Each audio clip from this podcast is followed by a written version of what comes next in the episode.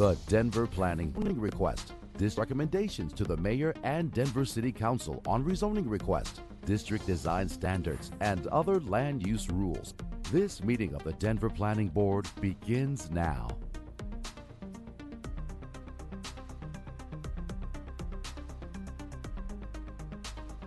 Uh, good Recording afternoon. in I'd like to progress. Call to order the September twentieth meeting of the Denver Planning Board. I'll start with a roll call. Um, just going down the line. Redcliffe? Here. Uh, It's gonna be a long night already. Mary Cottington, sorry. Melissa Media. Here. Uh, Gosia Kung. Here. Uh, Heidi Majerick. Here. And Sarah Rivers. And I'm Caitlin Fonder and I am also here. Uh, we will go ahead and start off with public comment. Uh, planning board reserves time at the beginning of every meeting. Oh, and I did just want to quickly recognize two additional members of our board, Claude Farton and Angel Crowther are also. Um, so at the beginning of every meeting, we do reserve time for public comment on any item that does not have a hearing or is kind of on the regular agenda. So this is a time for anyone in the public to let us know something you think planning board should know. Uh, we will not be responding or entering into a dialogue about it because it is not on our publicly noticed agenda. Uh, but if you are here to give comment on something you would like planning board to know about, not otherwise on the agenda, please raise your hand in the room or online and you will have three minutes.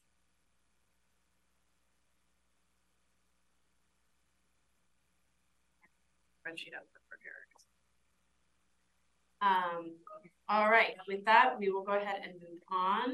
Um, we will take up our meeting records for approval, and we actually have two meeting records. We have August fifteenth, twenty twenty-three, or sorry, August sixteenth, twenty twenty-three, and September sixth, twenty twenty-three, and I'll take those up individually because we have different members present at different uh meetings. Um, so unless there are changes to the August sixteenth agenda, I will take a motion from someone in attendance, and then I'll call roll the group was there. I move to approve the meeting record for August sixteenth, twenty twenty-three. Second. Great, thank you.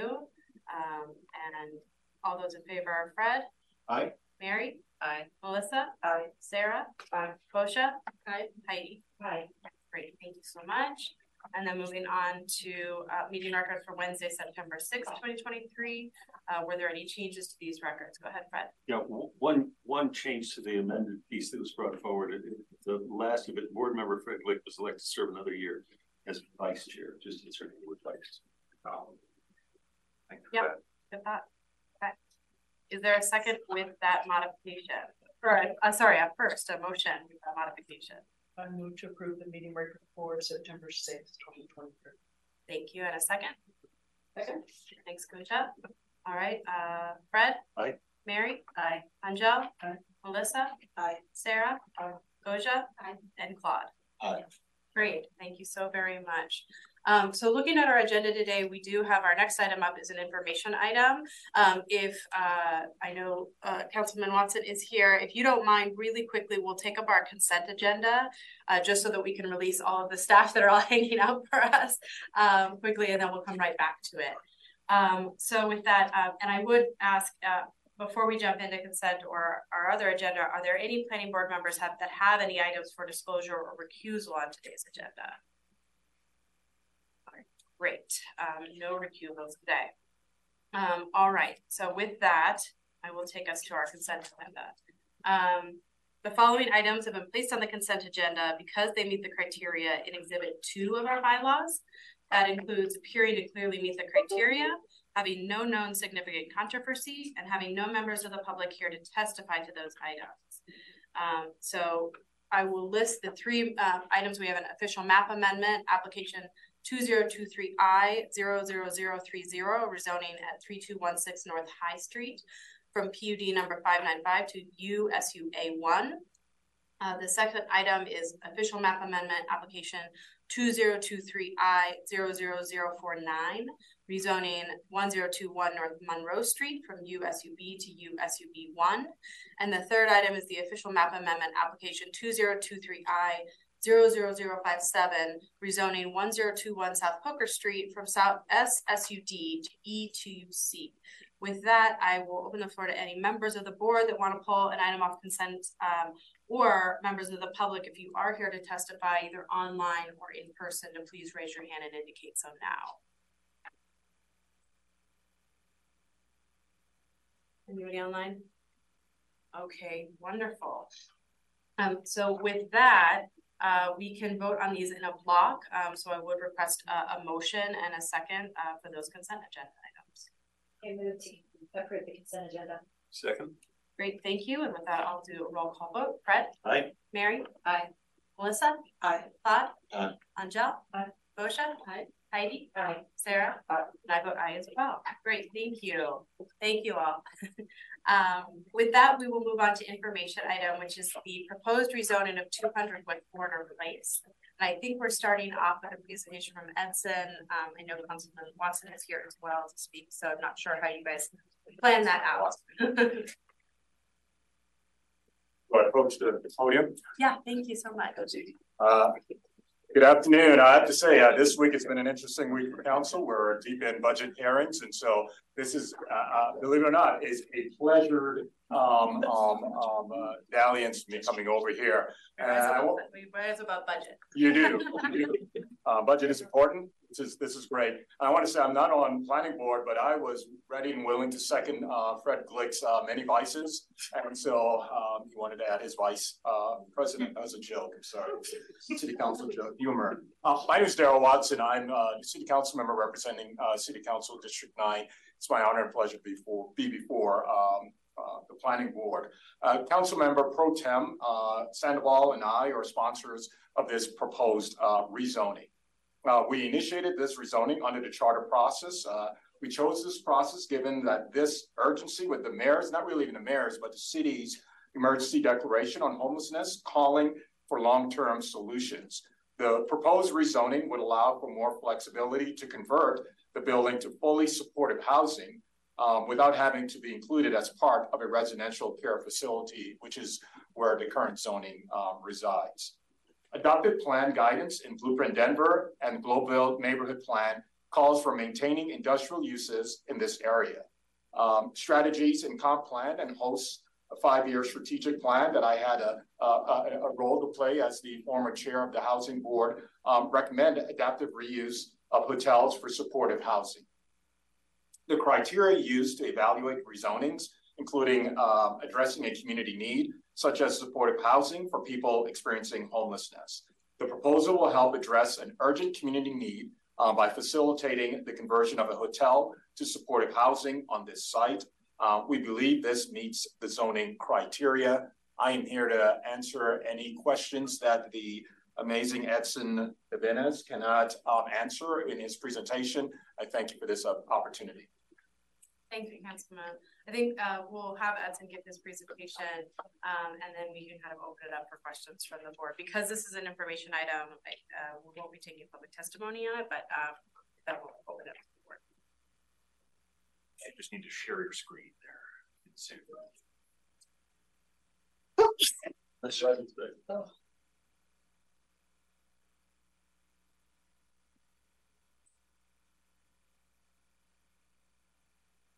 Um, hello, everyone. My name is Edson Ibanez um, with CPD, and just before you today, we have the Renewal Village rezoning located at 200 West Warner Place. This information item. So we'll just quickly go through the request, uh, as well as go through location, context, process, three criteria, and just kind of wrap up with some next steps of where this uh, application is. So the property is highlighted in red. Um, like I meant, like Councilmember mentioned, it was initiated by the council members Watson and Sandoval under the council powers provision in the charter. So the council members have two options um, when dealing with the rezoning. They can either go through the standard rezoning process or take up the charter. So in this instance, the council members are, are going through the charter process, and I'll dive into kind of the requirements later in this presentation. And the proposal is to go from an IAUO2 to an IMX UO2, which is a light industrial zone district, um, to an industrial mixed use up to three stories. Um, and currently, the property uh, was the former Clarion Hotel, but right now it has been purchased by Colorado Coalition for the Homeless, um, and they recently got a permit for doing residential care type four on the property. So rezoning from an IA to an IMX three, UO two would allow the same use. It's permitted under both zone districts. Uh, but the IMX three would not only introduce, um, not only allow like industrial and commercial uses like the IA, but introduce residential. And so in that, um, the residential would be supportive housing. So the Denver zoning code does not define uh, supportive housing. It just treats it as multi-unit residential. And so in this instance, they would be allowed to do supportive housing. And so the property itself is just over 200,000 square feet. Uh, and just looking at the location, located in Council District 9 in the Globeville neighborhood. Um, and the zoning, as you can see, it is the light IA, light industrial. To the west, we have the IB, um, and directly across Interstate 25, there to the east, you see some IMX3, which is that industrial mixed use up to three stories. Uh, but the IA is a light industrial district. Like I mentioned, it allows for many industrial and commercial uses. It does not allow for multi-unit residential. It's governed by a floor area ratio, and the UO2 is a billboard use use overlay. There is not a billboard on site, but it just allows allows it there, and there's no uh, they're not removing the overlay. So with that, um, under the assessors, the property itself is classified as commercial retail hotel. Um, directly to the west is office, but everything in purple is classified as industrial. As, as, as you can see, it's a nine-story structure uh, with the purposes of being used for the short-term residential care and long-term supportive housing. And so going through the process, like I mentioned, here's the process for the charter um, rezoning process, which starts with an ordinance request that was submitted on um, last Friday, and it's scheduled to go before the Land Use Transportation Infrastructure Committee. Then there's Mayor Council meeting. There's a formal bill filing, and they'll go for City Council first reading, and then City Council final public hearing. Um, and now going through the criteria, there's five review criteria that have to be met uh, for any rezoning. Um, the first one is consistent with adopted plans, but the uniqueness of this case is that it's mainly looking at community need. And so a proposed official amendment is consistent with the city's adopted plan, or the proposed rezoning is necessary to provide a land, provide land for a community need that was not anticipated at the time of the adoption of the city plans. And so in this instance, what's being highlighted is the mayor's emergency declaration, which specifically calls for affordable housing solutions that would lead to supportive housing as well as expedite hotel pipelines to bring more options. Uh, and then, in general, asking for a safe and affordable environment Denver for every resident. And so, the, the emergency declaration specifically targets homelessness. Um, so, with that, we also want to acknowledge that this plan has four specific plans that fall under here, which are Comprehensive Plan 2040, Blueprint Denver um, 2019, the Globeville Neighborhood Plan, which is a, a um, small area plan, and then host five-year strategic plan. So diving into comprehensive plan, there's several strategies that align with this rezoning, which um, under the strong and authentic neighborhood, um, support the stewardship and reuse of existing buildings under equitable and affordable and inclusive, expand investments in housing options and services for people experiencing homelessness, um, as well as partner with organizations to develop permanent and transitional housing affordable to very low income populations, and ensure that the city's regulations enable a range of flexible housing options to meet the needs of those experiencing or transitioning out of homelessness. And then under the environmental resilient, prioritize the reuse of existing buildings and explore incentives to salvage or reuse materials. Um, uh, we also want to highlight within Blueprint Denver, this area is classified as special district. Now, in these contexts, um, they're specifically designed for a purpose such as educational campuses, civic centers and manufacturing areas. So this area falls under a manufacturing area. And so the manufacturing district plays a major role in the city's economy by providing a space for innovative business to grow and expand. And then when we look at more specifically the um, place type, it's classified as heavy production. So heavy production allows for like construction related activities, major warehouse and storage facilities, and they're mainly found on large parcels and or multiple parcels uh, but residential uses uh, are not compatible. And then uh, 48th Avenue is an industrial collector, which are mainly made up of uh, manufacturing uses, but other uses can apply. Um, and then Warner Street is a local street, Warner Place, sorry. So did wanted to highlight the city identified eight manufacturing preservation areas, and so it falls under one of those eight, uh, where we want to maintain industrial. Um, so the site itself is not industrial because it's a commercial um, uh, hotel. So it's not industrial in nature, but we do want to highlight that this area that we want to preserve industrial and down. Um, uh, with that, there's like conflicting plan guidance in this area, but we're mainly leaning on the community need. Um, for the growth area, for this area is classified as all other areas in the city where we anticipate to see 20% of new housing growth and 10% of new employment growth. And then there are some applicable strategies within uh, Blueprint Denver under the land use and built form, such as Housing Policy One, ensure city code and land use regulations support modern and equitable approaches to housing options for those people experiencing homelessness or people in need of supportive housing, as well as um, Housing Policy Six, increases development of affordable housing. Um, when we look at the uh, small area plan, the Globeville Neighborhood Plan, it identifies the area as industrial with a height recommendations up to three stories. Uh, and then specifically, there's a recommendation under uh, B14D that talks about build more housing units. So support the efforts of affordable housing providers in building new homes in Globeville. So pursue opportunities for, for adaptive reuse of existing buildings as an affordable housing strategy within the neighborhood. And then when we look at the five years, uh, post five year strategic plan, there is specific goals such as goal one, expand access to affordable housing opportunities. So like pursuing strategic acquisitions of hotels um, into affordable housing, as well as goal two, expand pathways to successful rehousing, which explore innovative opportunities and financing models to bring additional housing, including hotel acquisitions uh, for supportive housing. Um, when it comes to the other criterias, uh, the proposed rezoning of IMX 3 will result in a uniform application of zone district building form use and design regulations. And under furthering public health, safety, and welfare, um, it aligns with the long-term vision of the emergency declaration for supportive housing. And it also supports comprehensive plan 2040 and blueprint Denver um, host five-year strategic plan on um, specifically asking for hotel acquisitions and hotel conversions for supportive housing.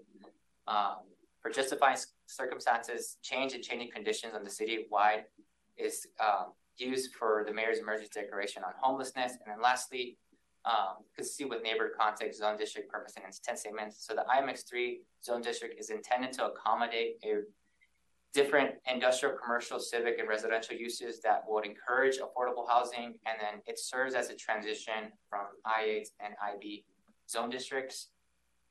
Um, so just next steps, this is going to be presented to the Land Use Transportation Infrastructure Committee on Tuesday of next week. Uh, it is scheduled for City Council first reading on October 9th, and it will be published on the Daily Journal on the 10th of October. It's scheduled for City Council public hearing the 10th and the 30th. Um, and uh, most recently, just wanted to highlight the most recent um, charter rezoning that came um, that was adopted this year was the Park Hill Golf Course um, that used kind of the same process. Um, and then lastly, I just wanted to highlight um, both Councilmember Sandoval and Watson, um, because they're using more of a expedited process, they did have a community meeting last week in Globeville just kind of introducing the rezoning to the community. Um, and so during that meeting, there wasn't really any questions on zoning or the rezoning process, but it was more on uh, communication with the operator, Colorado Coalition for the Homeless. It was more of like, how can members of the community have access to services and potentially housing at this this site, as well as um, continual communication between the GES coalition and the community with the operator. And so that's some of the conversations the operator is having. And um, but uh, if you have any questions on that, we can highlight that as well. But just wanted to highlight that. So with that, we wanted to open to, to any questions um, direct to me. We also have hosts online. The CCH um, Colorado Coalition for the Homeless is online as well to answer any questions. The staff is here to answer any questions as well. Thank you. Thanks, Edson. I may just table set with a quick question and then I'll go to Heidi. Um, so I think you kind of touched on it there at the end, but I just want to make sure for the public and for those here, um, the charter process um, was chosen and does not include a public hearing before planning board, really for the purpose of kind of expediting this rezoning so that it can kind of be used um, for this housing more quickly. Is that a correct summary? Is kind of the reasoning behind that approach? Yeah, given the urgency of the mayor's declaration, um, that's one of the rationales, and also like, uh, in order for like Colorado Coalition to pursue funding for supportive housing, that has to be in place, and so, um, that's another reason. That's the long-term vision of, um, Colorado Coalition to have to make the site completely supportive housing. Thanks. Um, and I, I do appreciate kind of still coming as an information item to make sure we're in the loop on it. Uh, and gives another opportunity for the kind of the public to hear a presentation, much like the other meetings. So, um, okay, Heidi, go ahead. Thank you, Caitlin. That was a great question. That was one of mine. So thank you. Um, Edson, so I was looking at the building and it appears like it's nine stories. Yes, And if we zone to IMX three, does that set this building up to be a non-conforming use? it would be a compliant structure, and so it could still operate, It just, um, like, it doesn't mean like a lot of the build to requirements. And then the IMX three would be if, for some reason, the structure gets demolished, they can build up to three stories. Okay, so it doesn't, that, I would assume that the reason, um, IMX twelve wasn't looked at was for exactly that reason, for the future in case this building were to go away, that it would go back to an industrial use that's, there's, okay, I see a lot of head nodding, so. Correct. We, we did analyze that, and then we looked at the possibility of like consistency with the small area plan, which calls for three stories here. Okay, I just wanted to check and make sure we're not setting this building up for some kind of not conforming use and, and create problems, so thanks for your answer. Anshul. Um, thank you guys for bringing this. Thank you for expediting. Um, I had a similar question, Caitlin. Um, as I recall with the, uh, Park Hill Golf Course, we did have a public hearing. Um, and so you said this was the same process is, is that? Say Uh, that again? we did have a public hearing with the Park, Park Hill, uh, Golf Course rezoning. I can respond to that real quick. So just, just to clarify, there, there was a public hearing at planning board, at both planning board and city council for the original rezoning of Park Hill Golf Course to the new uh, mixed use and commercial and residential zone districts. Uh, uh, later, uh, after the outcome of the voter referendum, the uh, uh, council, former council member Herndon then used the charter process to rezone it back to the OSB zone Okay. district. Uh, and in that case, it only had a hearing at city council. Got it, got it. Thank you for clarifying the, the process. A couple of questions, not totally related to our area, but we're here. Um, I, I heard you had the meeting in Globeville, the community input outreach. Are there any other plans to inform and engage community, uh, beyond that? I know we're in a fast track, but are there additional plans to engage community, surrounding communities About the rezoning or just in general? in general about the use, uh, reuse? Um, Assume that's what the first meeting was about. Yeah, the first meeting was specifically charged, specifically focused on the rezoning. I know that, uh, the applicant, we can maybe ask the applicant what kind of efforts they're doing, just to continue conversations they're having with the community outside of the, our process, but I know we're just scheduled for LUTI and then city council for this specifically. Um, I'm not sure if, uh, that's not, Part of your team? No, that's not part of the team. So I, I, maybe Kathy, I'm not sure if you want to answer or, um, yeah.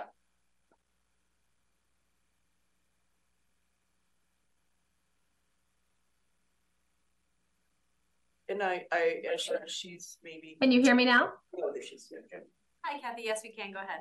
Hi, everyone. Uh, thanks for um, meeting today on this. And yes, so we, when we initially applied for um, the zoning, we did community meetings to inform uh, uh, the residents and businesses nearby.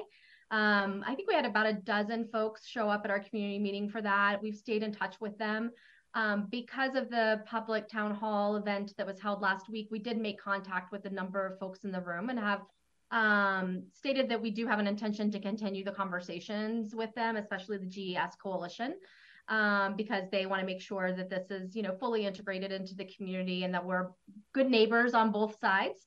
Um, so I do anticipate we'll um, continue to have those conversations. I also want to mention that this is a project that um, is not going to be coming online immediately, right? We've got some time um, before we're going to be able to make it available to residents. And so we, you know, we know that the process right now is being expedited so that we can put it into use more quickly for what we assume we do best, uh, which is uh, supportive housing, long-term housing. Um, but uh, we still have to do renovations um, to the property in order to uh, make it available to folks. So we've got some time to continue these conversations. Yeah, thank you, Kathy. I, I ask in part because um, this is uh, very responsive to that um, emergency declaration. It can be precedent setting, and hopefully it is for other um, districts that can follow this. And um, hopefully it's a smooth sort of uh, process so that it's easy to follow. So um, the community engagement, I would imagine, would be this pretty sticky point for a lot of communities. So that's why I asked. And Kathy, just really quickly for the record, you're with Colorado Coalition for the Homeless, correct? Yes, I'm sorry, I didn't introduce myself fully. I'm uh, the Chief Communications and Public Policy Officer for the Colorado Coalition for the Homeless. Thanks. Thanks, Kathy. Judge, you have anything else? No. Okay. Anyone else? Um, I had just one other that I wanted to make sure I understood. Ed said, um, so in the presentation, the first criteria was really plan consistency with plans, but also this community need component. And so I guess I want to make sure I understand from staff's perspective if you feel like it actually meets both, or are you leaning on the community need more because I, sort of saw kind of inconsistent plan guidance, right? You have some plans that talk about the need for housing and the need for adaptive reuse, but certainly other components of plans that talked about this area really being preserved for manufacturing. And so, and maybe that's where the IMX three comes in, but I'm just wondering if you can kind of speak to that. Yeah, great question. Uh, so staff, we're, we're mainly focusing on community need, but we also want to at least acknowledge that there is conflicting plan guidance. And so uh, the big thing that we wrestled is we don't want to open the door for any market rate developer to come in and try to purchase some of these areas in these areas that we want to preserve as uh, manufacturing preservation areas. And so because of the community need, we feel like that's an adequate justification to to advocate like, hey, there's an urgent need for supportive housing and, and including the mayor's declaration that we can move in that direction. And then more importantly, we just want to acknowledge that there is conflicting plan guidance and there's, you know, comp- comprehensive plan and the host five-year strategic plan specifically does call for hotel acquisition or for adaptive reuse for affordable housing, supportive housing. So that's kind of where the conflict lies. But we want to at least present that so the community is aware that there's conflicting plan guidance here, but we're mainly leaning on community need for this area. Thank you. Yeah, yeah, yeah, to follow up to that, so the rezoning essentially is just to allow housing, correct? Yeah. And so I think, you know, because it could be precedent setting, it is innovative, but also the plan doesn't recommend people could live there. So it makes me a little nervous if we're recommending, you know, unhoused to now live in this area that we're not recommending anyone else to live in. Um, so I'm just curious if you guys had any conversations around that. Um, I know that host has had a lot of conversations around that just because given the unique nature of the youth supportive housing has a lot of wraparound services. So I know that there's been concerns about the specific location and access to transportation and other needs, but some of those wraparound services are something that you know the operator and host has specifically dive into. So, um, Jill, if you want to kind of talk a little bit about um, you know kind of the analysis that host has made for these locations and um, some of the wraparound services as well as well. Hi, this is Jill List with the Department of Housing Stability, and I'm actually just sitting in for Sabrina Ali. She had a family appointment she had to attend today. I'm wondering if um, Colorado Coalition for the Homeless might be able to answer this question better. I'm sorry, I just don't have all the background information on that specific question.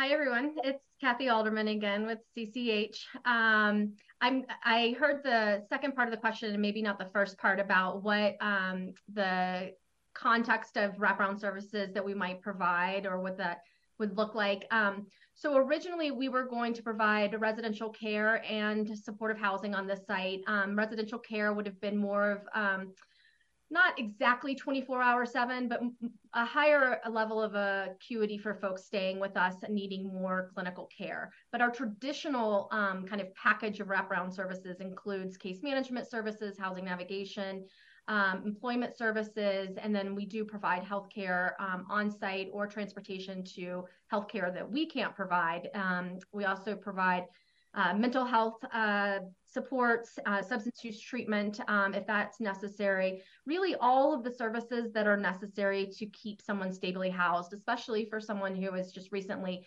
exited the cycle of homelessness um, and may, may not have lived inside um, for quite some time. We provide the services to make sure that they um, know what's available in their neighborhood. They know where um, they can access transportation. They know where they can get um, access to potential employment opportunities. We help them with benefits. We help them, um, you know, obtain uh, all of the things that they're eligible for um, that will help keep them housed. And sometimes that includes taking them um, somewhere to get clothing and uh, furniture for their for their unit.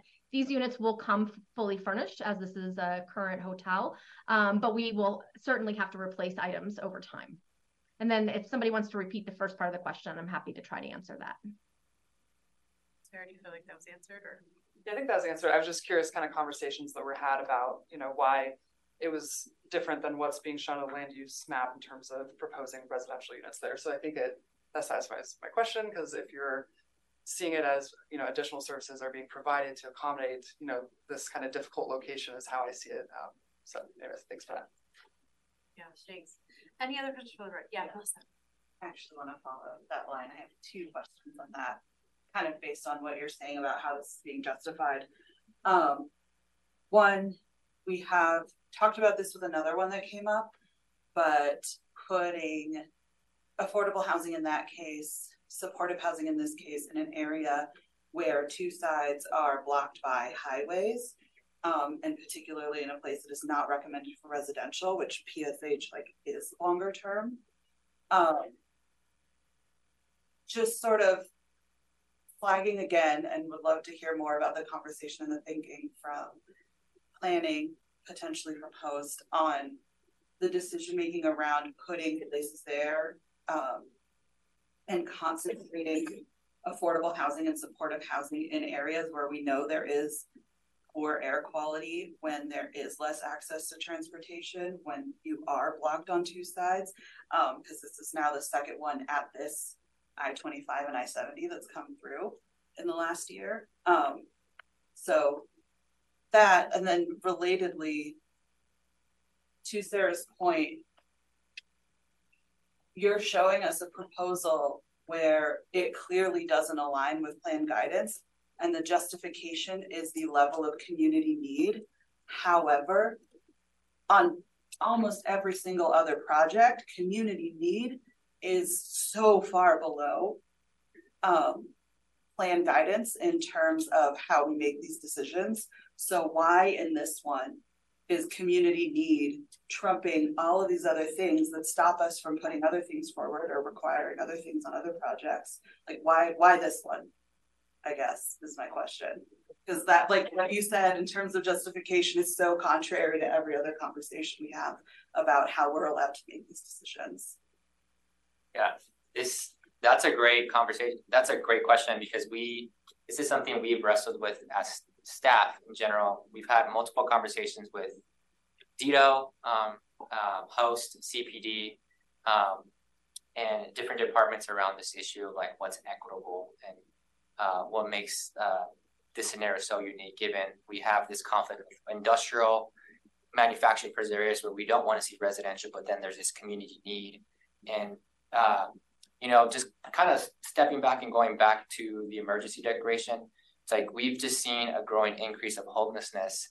And that's kind of been the main struggle within different departments here is saying what what's trumping what given that you know we have an increase of number of homeless every year and it's just got into a situation that's getting out of control and so the mayor's seen this opportunity of like how can we start moving forward so with host um, we felt like this was an appropriate location given it just opens the room just a little bit just for per- permanent supportive housing scenarios and not for anything other than you know market rate or just any type of multifamily to come in that has some of these wraparound services because we did look at the possibility of like is there a grocery store nearby? No there's not. Is there transportation services? Yeah the a the a line is about half a mile away from this location but it still is not an adequate location because it runs at a 60 mile headway so we did analyze several different scenarios for this but we believe that um, uh, you know, looking at homelessness more specifically and providing housing for individuals that desperately need it was the community need to move us forward. But this is, uh, I would say, it's really hard to wrap around and just kind of explain it. But this is a very difficult to expand. I'm not sure, Liz, you want to share more? Or anyone else? Andrew. Oh, hold on. Do, do you want to? You're good. Okay. um, so then I saw Mary's hand up. You wanted to follow. Yeah, I just wanted to Go follow. ahead. And like, if whoever this should go to. I've, it is not that I'm opposed to this particular project necessarily, like, we're not even voting on it. I know it's like not, you're in the unfortunate place of having to answer for this, but I just want to push on. I understand the like need that we're in and the emergency declaration, but when we're on when we're making these decisions usually everything has to fall perfectly in line and especially when it does like you know plan guidance says this the documents say this um, but we know that there's this community risk or there's concern about community health and safety. And that is never enough of a justification for us to say no or to vote no on a project even when we know what the actual impact is going to be. And so it is tough to then have a, a proposal come that doesn't align with plan guidance, but that community need and that community health and safety is the reason that it's going through when it's also not enough reason for us to vote no. So I realize that's not your decision, but I just, I can't get past that with this one. And I know that we have talked about changing the criteria as a longer form conversation. I don't know where we are there, but like this, this is a very clear issue to me.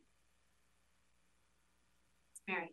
Yeah, um, I really appreciate this conversation. Um, and I apologize that I haven't been following the the process of the emergency declaration more closely. Um, I am in support of it as a whole and like figuring out which opportunities we can get people into a, a more stable situation as quickly as possible. I think is a great thing to do no matter where that is. What I'm curious about, and I don't know if, if you have the answer to this or if you do, um, what is the the off ramp or the transition plan to a better solution? Is this, you know, that we're permanently going to allow PSH housing in places that are undesirable for anyone else and recreate a skid row type approach to our most vulnerable citizens? Or is this a stopgap solution that we're planning on doing for a year or two years as we look for um, housing options that are more integrated within the community? That's a great question. Um, I might have to be the best to answer that. I know just just to give some reference, um, all these conversations have um, led us to a new industrial study that we'll be conducting just to see if we should be updating our manufacturing preservation boundaries. And so with that, we'd be looking more specifically because this this site is specifically at the corner, and so we're looking at should we be updating our boundaries at what specific locations? Because this site even though it's an industrial area, it's not an industrial use. Uh, and so that's something we did analyze as well. But um, I know these a lot of these questions are directed at hosts uh, and some of the long term things that they'll be doing. I know consistent with their five year strategic plan, but I'm not sure. And I'll I'll share very quickly, Mary. Thank you so much for the question.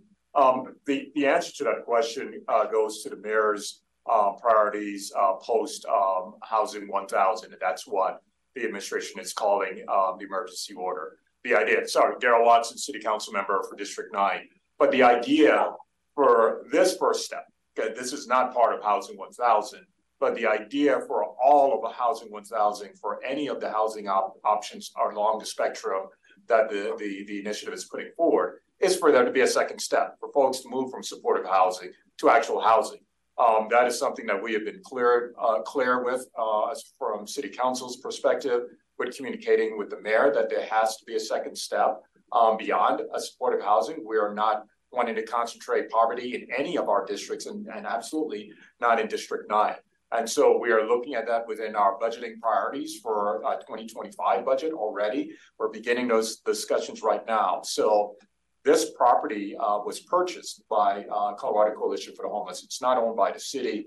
It's not part of the mayor's Housing 1000 initial plan, which is to house 1,000 folks by December 31st. Um, but Colorado Coalitions for the Homeless, and I think uh, Kathy can speak uh, a little bit more detail as to what their long-term plans were for this site. But for the city and county of Denver and as the District 9 council member, my focus is to move folks from supportive housing um, with the wraparound care that they have to actual housing.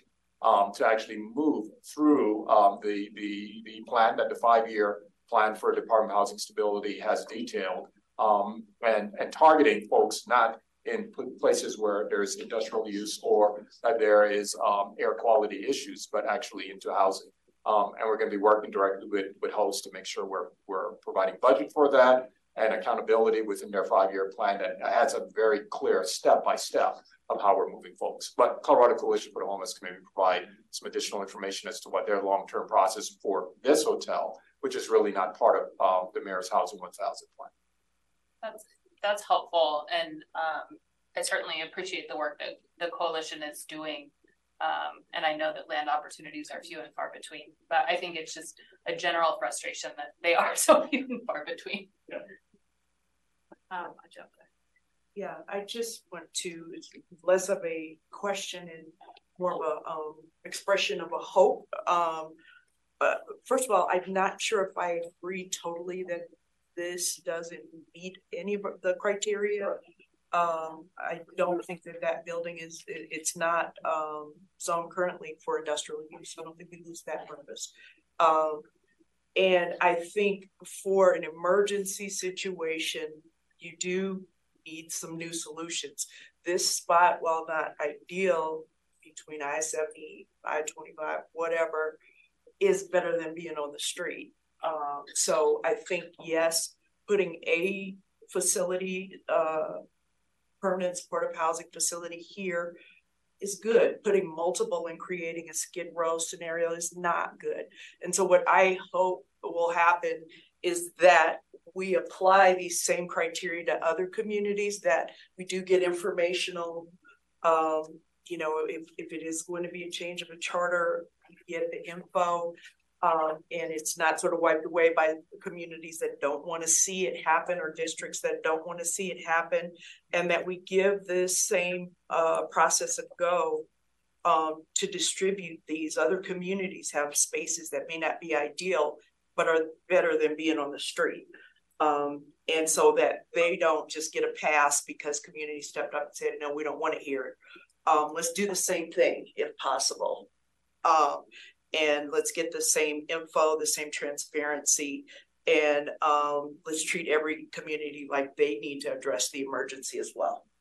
That's my my hope. All right, thank you all for a great discussion. Councilman, thank you for being here. Um, and Edson, thanks for the presentation. Like I said, we do, I, I really appreciated this coming as an info item. I know that you don't have to. So we appreciate it. Um, uh, and good luck at the city council public hearing. Oh, thank you. um, great. Okay, with that, um, we've already uh, moved and approved our consent agenda. So we really, uh, and I would just note, we do have two items uh, previously listed on the regular agenda because of noticing issues. Um, with both of them, they will be rescheduled to a later date. Um, and so those those two hearings will not be taking place tonight. Uh, we are with that one item left. This is our information item from Denver Parks and Recreation rezoning uh, update. And I think this is Fran is going to give the presentation. Good to see you.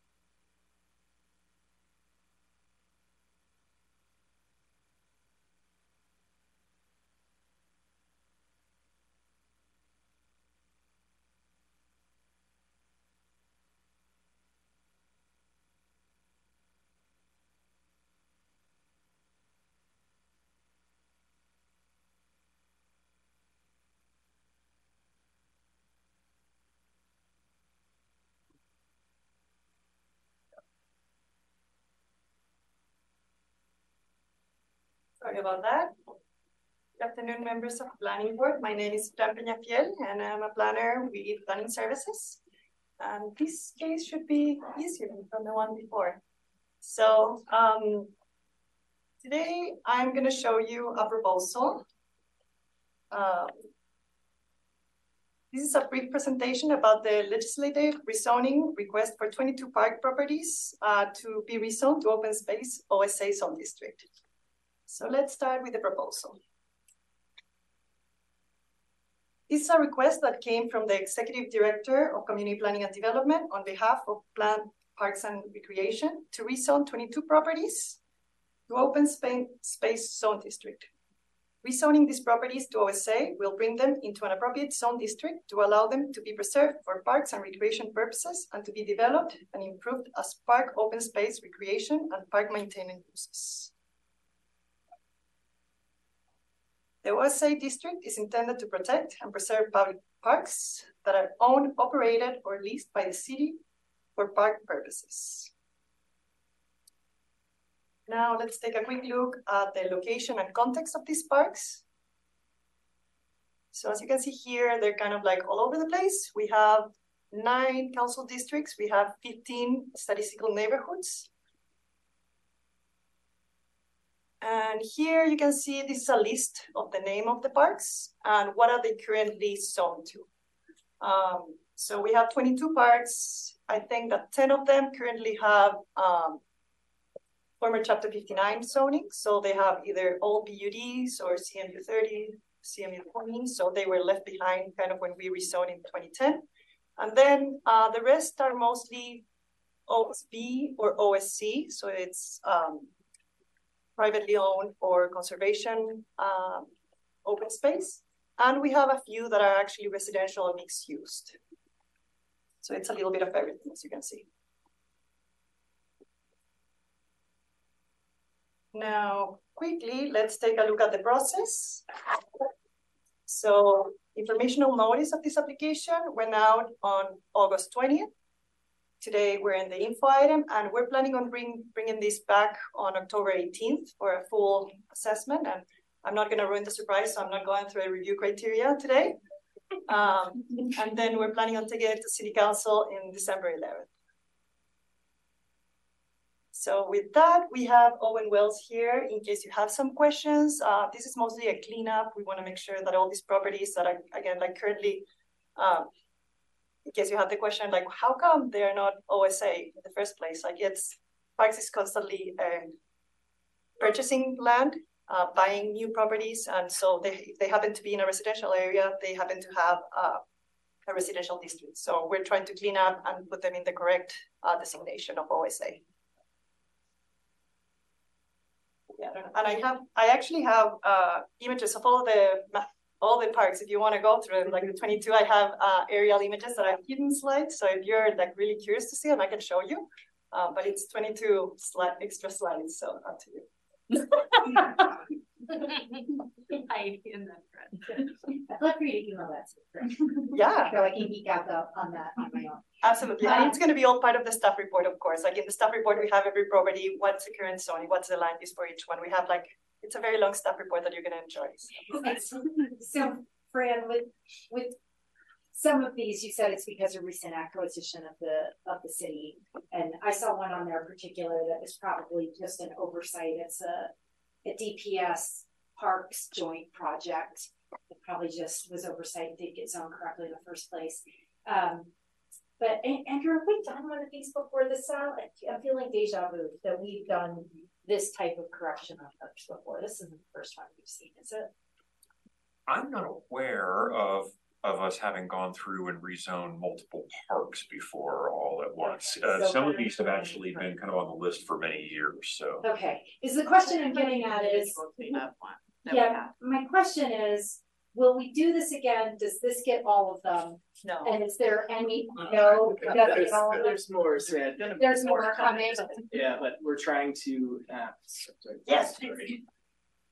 Oh, Wells person, right? Um, we probably have about sixty properties that just are legacy of, it's just, they've never been addressed historically. Now we're trying to clean these up. We also want to be efficient with volunteer boards time and our council agendas. So we're trying to kind of bundle them into groups that we can reasonably put together. The application actually, well, this is, I hope, straightforward. It does take quite a bit of legwork, like writing up all legal descriptions, getting all this together. So I don't expect to bring another one to you soon, but we do eventually want to get the map cleaned up because as bizarre as it sounds, like the code actually says that parks aren't permitted uses in these districts. So we would like our parks to just sit in the code district they're supposed to.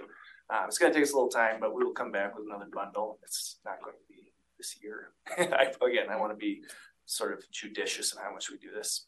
Oh, thank you. So I'm assuming we have a comprehensive look at every single park in our system.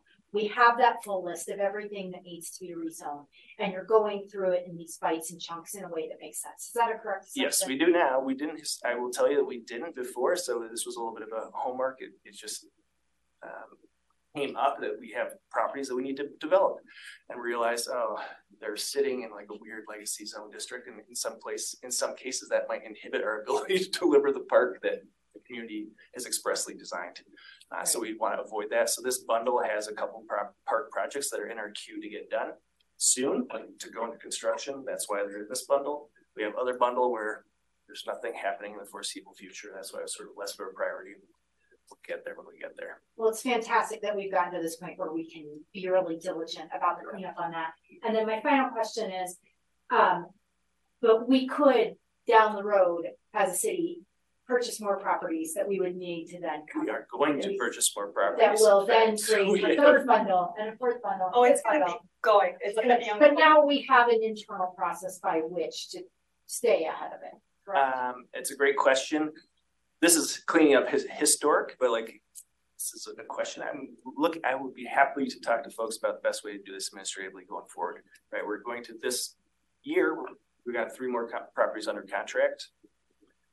City council appropriates that money to do it. They sign the contract. I would love a way that we could sort of think of an administrative solution so that when new, you know, when new properties are coming through, we can just kind of do it right at that time. It's not how the process is set up, so we'll have to, again, just sort of be judicious, bundle them when we know, all right, we've got them. We, we have a construction project a couple years out. I just don't want to get at a point where we don't have the right zoning and we're about to try to put a shovel in the ground. So, Well, I appreciate that. I appreciate that you're thinking about how to get us a internal process by which we acquire, we rezone, and we assure we stay up with them. So Yeah. thanks, thanks for your efforts and your desires to move the city that way. sure.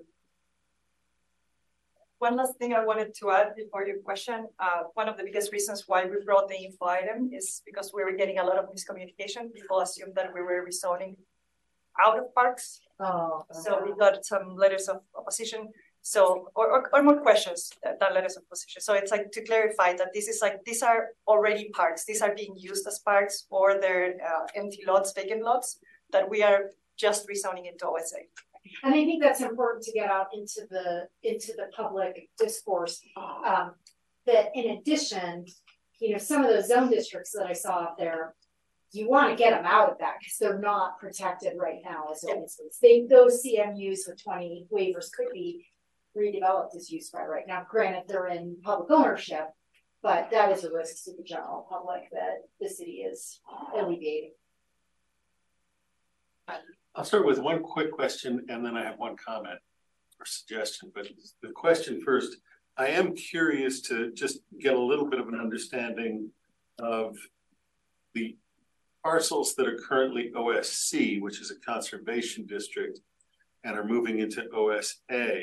Does that reflect a change in the goals for those properties or Honestly, I don't know what, what the historic Okay. legacy of those are. I can tell you right now, City of Karmiel Park and Takayama Park are traditional parks. Like they're they're not conservation districts. That's not native landscape. They're our sister city parks. They have the normal suite of traditional park amenities. So it's just, uh, yeah, I. So almost they have just been miszoned. yes. There's- Yeah, there's a lot of weird history, which you can just see by the list of, of all over. So Yeah, we're- well, I mean, at least some of the, I mean, Takayama is, that's an old park, isn't it? I mean. Yeah. So that wouldn't be, that, that would be of this zoning probably. Cause that predates twenty ten.